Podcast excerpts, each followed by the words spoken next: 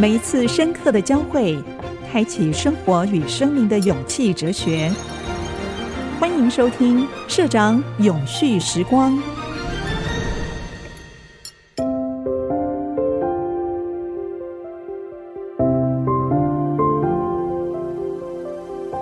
嗨，永续时光的朋友们，大家好！非常高兴今天邀请到我的好朋友 Olivia 廖景玉廖董事长。大家好，我是 Olivia 廖景玉。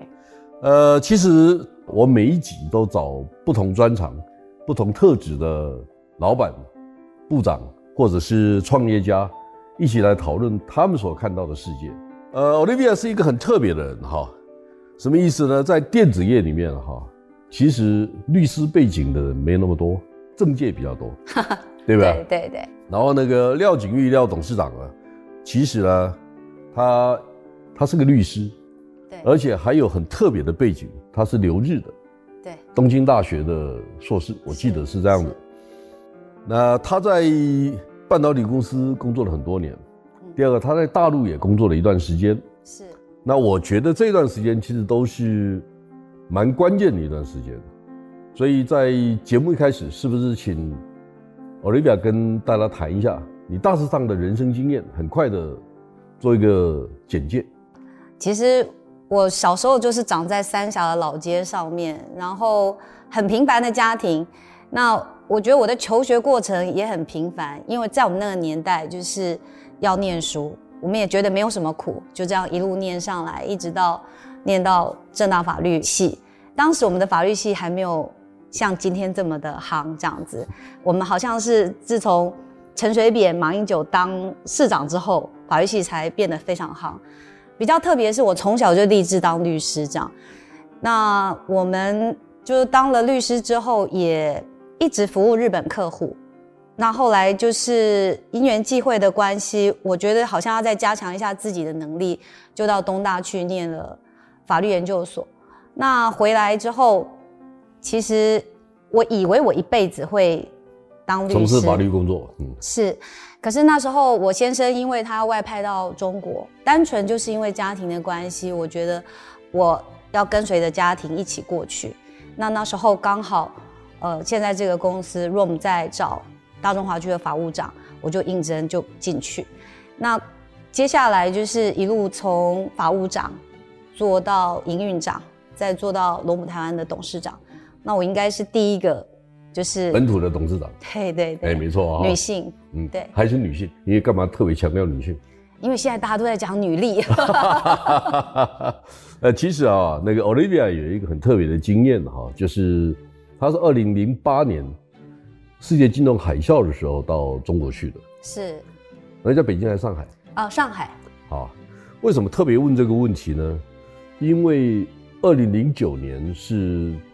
中国大陆的 GDP 第一次超过日本，成为全世界第二大经济大国。是第二个，二零零八年北京的奥运之后，其实是一个很大的改变。中国人的自信心超表，是破表，是是。好，第三个就是 iPhone 在二零零七年出现，然后二零零八、二零零九，因为 iPhone 是双向的，就是 data traffic。它以前我们手机是收听用的，是，但是。iPhone 或者是智慧型手机出现以后，它会变成双向的沟通。那中国有十四亿人，双向沟通所创造出来的数据的流量环境，让中国十四亿人的价值比以前提高很多。所以在二零零九年以后，几乎我们才看到中国的智慧型手机的供应链成为世界级的供应链，而阿里巴巴、腾讯、百度也是在二零零九年以后开始起飞。那中国在二零零九年到二零一九年这十年当中，其实我认为那是中国的黄金机遇期。对，好，这十年你看到了很重要的改变，可不可以跟大家分享一下你在二零零九年前后，你看到中国的改变，最主要的改变还有哪些？呃，我觉得那是因为以前我们在台湾的时候，对中国的印象还是觉得很多的。事情是很落后台湾的，嗯，那当我们到中国之后，才发现说，哎，原来他们的人才，也许在半导体、电子业也是非常的人才济济。但你跟中国人在做对话的时候，你要用他的方式来去做，而不是用我们自己的方式来去讲，我觉得这是一个很大的不同的地方。那其实在中国生活最痛苦的事情，应该是你没有网络的自由，当然你也没有言论的自由。你任何 key 到一些特殊的字，比如 .com、.tw，你是绝对不会看到。那时候你就会觉得说，在这样子的环境底下，其实你的收获的知识跟你的 output，其实会有很大的一个限制。那中国的同事大致上也是这样，他们收到极度限制的知识。他们出来的，呃，想法也是会有受到限制。我们看到的是，大概是这样子。我那时候二零零八年进到中国的时候，最讶异的就是很多事情只有中国才有。比如说，我们在别的地方用雅虎、用 Google、用你喜欢的搜寻软体，但你到了中国，你只有百度。好，那其他的，比如说像买东西也是一样，我们在其他地方有 Amazon，但是在中国你只有阿里巴巴、支付宝这些东西。尤其是支付宝，我觉得是当时一个我们认为非常非常先进的一个支付的工具的时候，可是后来你再过十年，发现说，哇，原来它是一个整个收集你的个人各资的一个最佳的一个方法。所以在当时，我觉得，尤其是在二零零八年那时候，中国极力于去 promote 它国内的企业，其实它也可以在排除国外的企业的同时，那在那个时候，其实我觉得这样子的一个过程当中，让中国就像社长讲的，这个中国的整个的制造能力，还有整个的市场需求，还有它放出来的整个的能量是非常的大的。假设二零没有二零一八年的。川普这样的疯狂的举动的话，我想二零二五中国制造应该是一定会成功的。对，所以我我们现在看 China Internet，它对世界经济跟游戏规则的影响其实很大的，这是第一个问题。第二个问题就是说，我们可以理解，世界的经济的领导国家是美国，那如果我是第二名，China 是第二名。China 如果用美国的游戏规则，它很难创造出它独到的市场地位。第三个，China 有自己的优势，China 最大的优势就是十四亿人。对，好，但是水可以载舟，也可以覆舟，所以它就会牵涉到第一个游戏规则，全世界它不是同一套。就中国有中国的一套，他觉得说，比如说在社群网络上面，它必须是实名制。好。那在西方的世界里面，你可以用英文的名字，你可以用不同的名字，那方法就不太一样嘛。第二个就是说，我常问这个问题：到底苹果 Tesla 在中国大陆跑出来的数据是 Tesla 还是苹果的，还是中国政府的？我觉得应该是中国政府的。如如果不是中国政府的话，那中国就不是共产主义。因为共产主义就是你的东西是我的，我的东西还是我的。是。所以这两个不太一样。但是我刚才讲。如果你是一个第二名的国家，如果你用第一名的方式在他的游戏规则底下参与游戏的话，你几乎没有翻身的机会。所以这个就是第一名跟第二名之间永远可能存在的竞争，这是我看到的世界。对，像社长之前有写过一本书，是讲就是中美战争的部分嘛。其实像台商来讲，在中美战争之前。他是如鱼得水，因为他赚西方的钱，他也赚中国的钱。他利用中国很好的一个人口红利来赚取，说他们的一些在那边设工厂等等。可是你看，现在这几年来讲，台商面临一个比较大的一个危机，也许也是转机。转折。所以他们必须要往东、往印尼、往印度、往越南走。现在的台商，甚至于我的公司日商。他们都必须要选边站，对，这是现在的一个非常现实的一个状况。但这对台商来讲，我觉得是危机，也可能是转机。对，因为在这之前，大部分的台商其实是想要赚中国财，对。但是接下来的话，你可能有机会赚美国财，赚越南财，对对，然后印尼财等等的。其实这几年对台商来讲，应该是很波动的几个年。但是我相信，可能二零二五年之后。整个状况会有一些不一样。我知道 Olivia 跟台湾的制造业的关系很好。现在我们制造业碰到一个很大的挑战，就是我们生产基地从中国大陆迁移到越南、印尼、印度、菲律宾这些国家，你有什么建议没有？其实我们的客人他们移动的速度真的很快，在半年一年，大概就把厂给整个移过去了。然后台商在这个阶段，我认为他们是一个非常好的一个转机，就是利用这个阶段去把，并不是说去中国化，而是说能够把中国以外的这一条路试试看。那之前前几年的时候，有在越南有一些暴动的事情，让台商却步。我相信那也是一个非常好的一个教训，让现在进去的台商能够有更好的一个发展。我觉得现在的台商在这一波我看到的状况来讲，大家是比较合作一点，就是说之前的台商比较单打独斗，嗯，但这一次台商的转移的时候是一个我看到状况，互通讯息，对，一个牵着一个，就是哎、欸，有一家先去了之后呢，他可能开始哎、欸，我一部分的厂租给你，让你来试试看。那在这一段期间里面，大家的合作，你知道，就比较不是一盘散沙。那在这一次合合作，至少我现在看到的，大家都是往成功的路在走。好，我们跟大家探讨一下，我们对于亚洲地区供应链可能一些看法。嗯，那我们看到的跨界、跨国、跨世代之间，我们怎么去理解？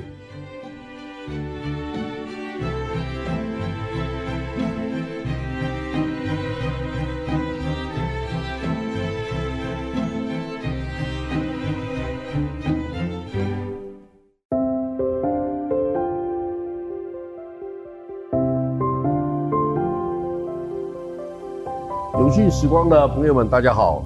我们这个阶段准备跟大家谈一下跨国、跨界、跨域、跨世代，我们对这个事情有什么看法？嗯，我因为 Olivia 的关系哈，我在过去大概六七年当中，我去过罗姆、京都的总部至少三次。好，谢谢他的安排哈。其实有一次，我要到日本去。因为 Olivia 安排我到罗姆的总部去见社长嘛，哈，是。那我就跟 Olivia 说，哎，那个台北市的柯文哲市长哦，希望我帮他做一个智慧城市的报告。那我觉得哈，台北市哦可以跟京都有一点学习。对对对。好，所以我就请 Olivia 帮忙，我说我有没有机会见到京都市的市长？对。结果他帮我找到市长的老板。就京都府的副知事，而且是管那个产业发展那一个。我现在还记得，第一个，京都有一千九百八十家一百年以上的企业，没错吧？第二个，京都有一百四十七万人，对吧？对。第三个，京都有很多家市值超过一百亿美金的公司。对。好，Murata，Murata，Kyocera，Kyocera，对不对？Nitec。其实很多很有名的公司都是在京都公司，是，包括岛津制作所。对，新宝兹，然后呢？华哥尔，女生的华哥尔，哦，真的吗？华哥尔，华哥尔我不知道。华哥尔，任天堂。哎，华哥尔我比较不关心了。然后，然后我们又看到，Olivia 还带我去一个地方，川岛织物。对对。川岛织物第九代的掌门人，因为他是做日本天皇加冕的时候，他所需要后面的缎帐，就是绸缎这些很有名的那个织品，让我到现场看的时候。我真的叹为观止，我还记得说他们有六千多种不同的颜色。对，在一个差不多像是篮球场这么大的组装厂，组装出我是九二十九米还是几米宽的东西哈，一个断杖，他怎么用传统的机器把它织出来，而且传的第九代，他还是用一样的方法在经营这个事情。其实，在京都你可以很常看到传到第九代，甚至于到第十代、二十代。都会有，但它也有非常非常先进。我们刚刚讲的春田制作所啊，岛津制作所，对，这个这个是京都非常美妙的地方。那我记得那时候，呃，社长还有问副知是一个问题，说：“哎，为什么这么多的先进的行业还跟传统的合在一起？”社长，您记得那时候副知是怎么回答吗？那时候其实哦，他稍微跟我谈一下，他说：“第一个，我们为什么会有差异化？因为。”京都人不喜欢麻烦别人，对对，好。对，第二个呢，我自己的观察哈，我还记得哈，那时候我们有一个西村尼西穆拉桑，嗯，就是罗姆的国际部的部长，嗯，他陪同我们嘛，他英文讲得很好，那我们两个是同一年出生的，所以我们对话起来就相对容易。那京都有一千九百八十家一百年以上企业的时候，他又告诉我一件事情，他说有两家超过一千年。对对对。好，然后尼西布拉桑就问我说：“小舅长，你有兴趣吗？”我说：“哦，也有兴趣，我很有兴趣。”然后他说：“我们在参观川岛织物之前，大概有一个多小时的时间，还有空档，你有兴趣的，我带你去。”嗯，好，结果那地方在哪里？在大德寺的前面。对。然后烤麻吉烤了一千年。对，那为什么跟大家谈这个事情呢？因为我跟西村先生说，你可不可以跟那位烤麻糬的太太说一声，我想跟他合拍一张照片。然后呢，那个太太就很快就答应了，哈，就我就跟他拍了一张照片。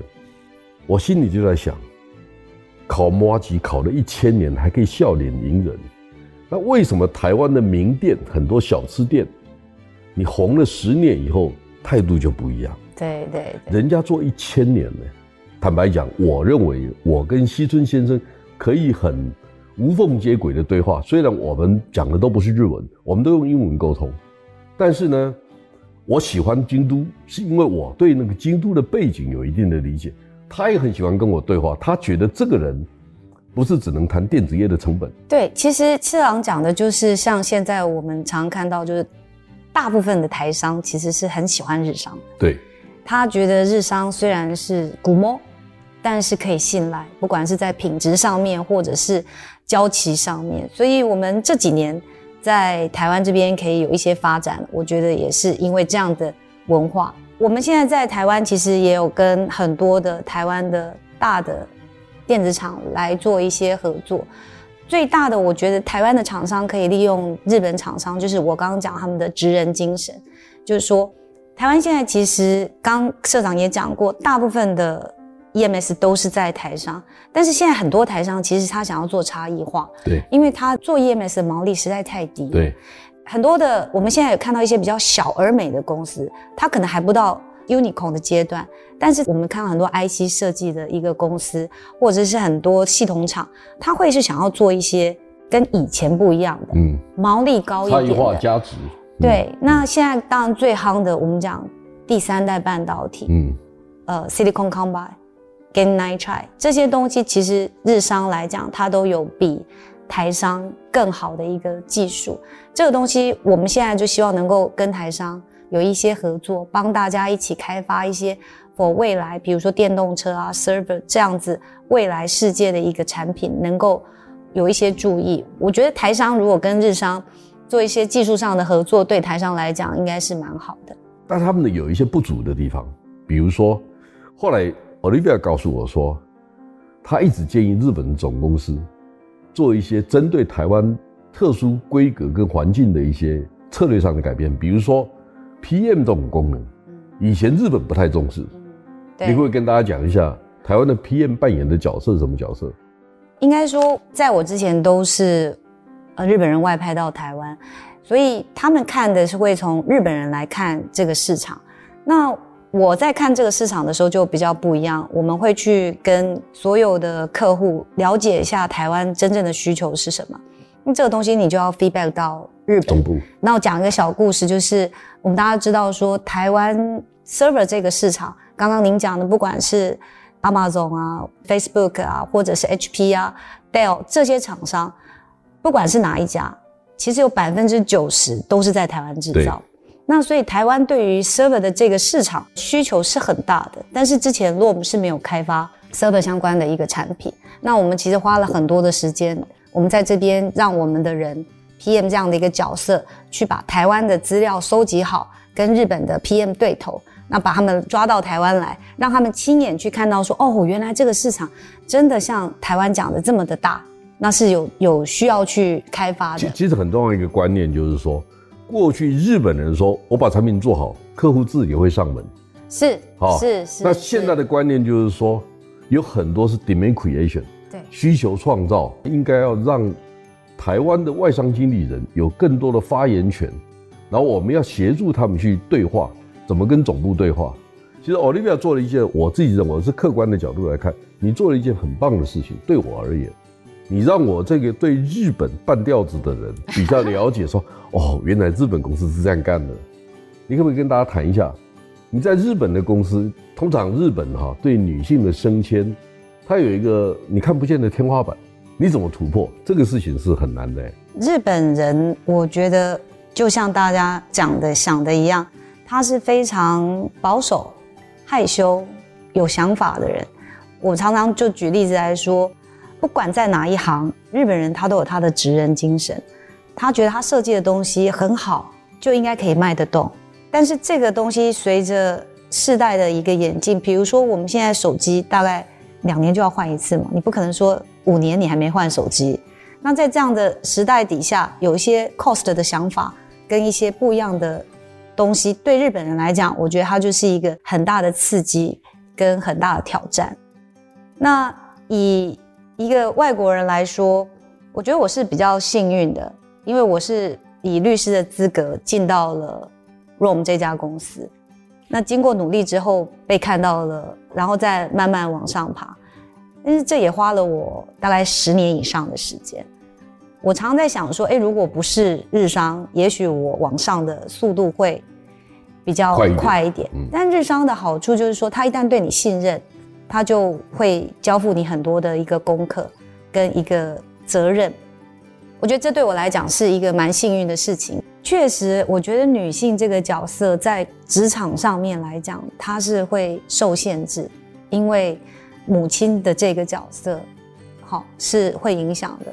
比如说我进 ROM 的时候，我才刚生老三，那生完老三之后，其实小孩子你知道都会有很多的时间，你必须要去 take care，反正幼稚园找你啊，小学老师找你啊，怎么样的？我觉得一个人是没办法做的。嗯。那这时候就是家庭的 backup 是很很重要、很重要的。嗯，我深切的觉得，如果女性没有一个很好的，就像一个成功的男人背后要有一个成功的女人一样，成功的女人背后也要有很棒的丈夫，就是先生，还有就是我的家人，家人一起帮我们 support。我觉得这一点是非常重要，因为我自己有过这样的经验，所以我在 ROHM 台湾的话是极力推动大家。尽量生育，嗯，就是我鼓励大家请孕婴假，我保证说，哎，你回到职场之后，你一定会有跟现在一样的，甚至于更好的。因为我们当时曾经有一个同事在怀孕七八个月的时候，我们把她升作为经理。那这个其实并不是因为她是女性，而是她的能力就嗯很好，嗯。那我觉得在日商其实还是会有看到一些顶不上去的天花板，是是会有的。比如说，以出差来讲，确实我们没有办法说像男生这样说走就走。你要先问一下，哎，小孩子有没有办法全部都？能不能帮忙啊？公公婆婆能不能帮忙？对，嗯、所以在这个里面，我能够给所有的女性的一个跟我一样在职场上努力奋斗的，就是好朋友们的建议，就是说。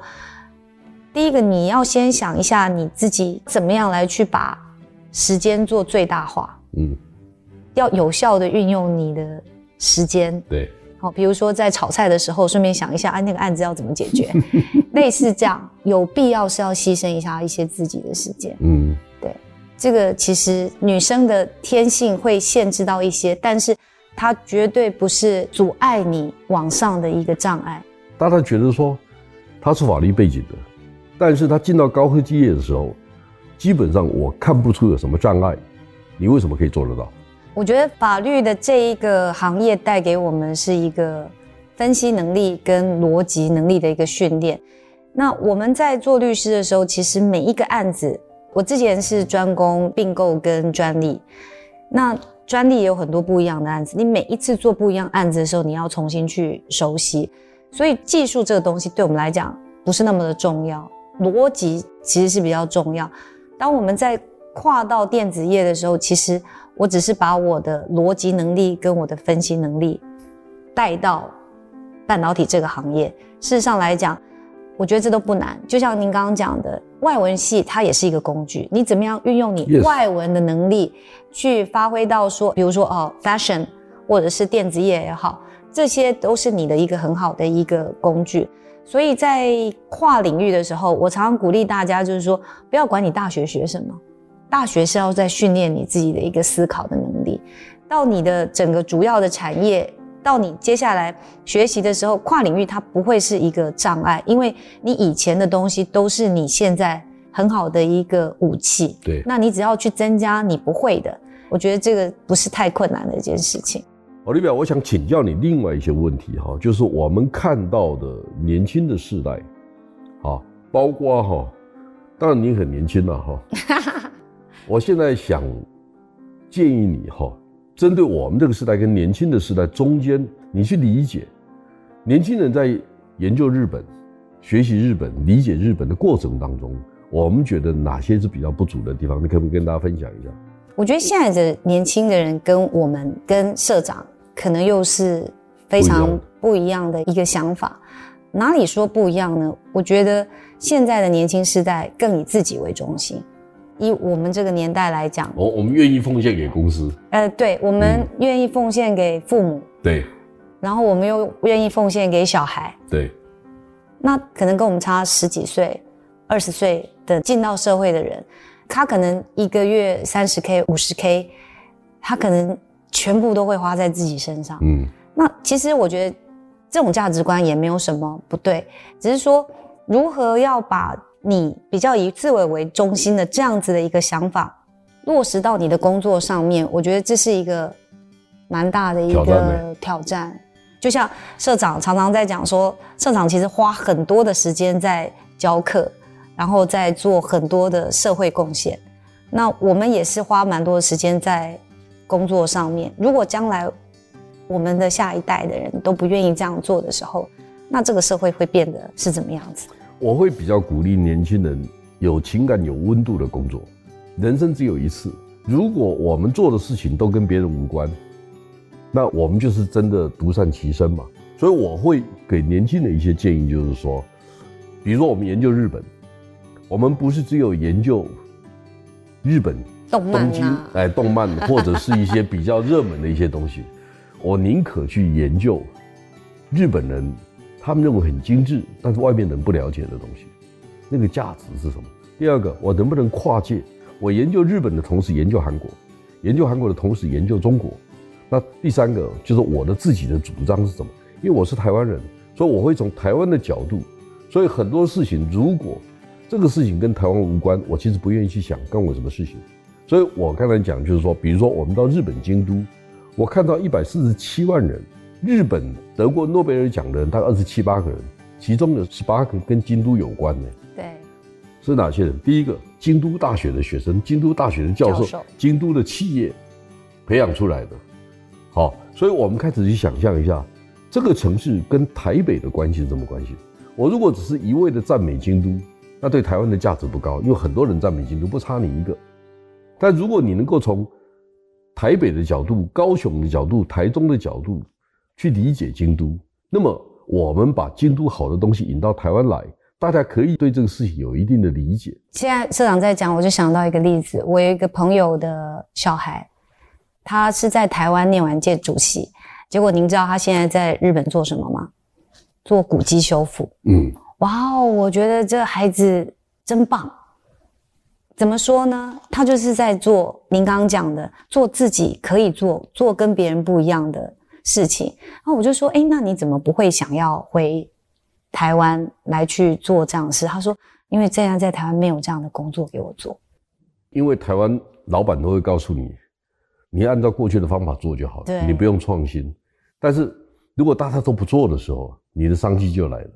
今天我非常高兴能够请 Olivia 来跟大家分享，她对日本、对中国，还有对自己的职场职业，从一个律师变成一个。跨国公司的专业经理人，这个过程，我觉得他今天谈的是他的心路历程。我们非常谢谢 Olivia 跟我们大家分享这样的一个经验。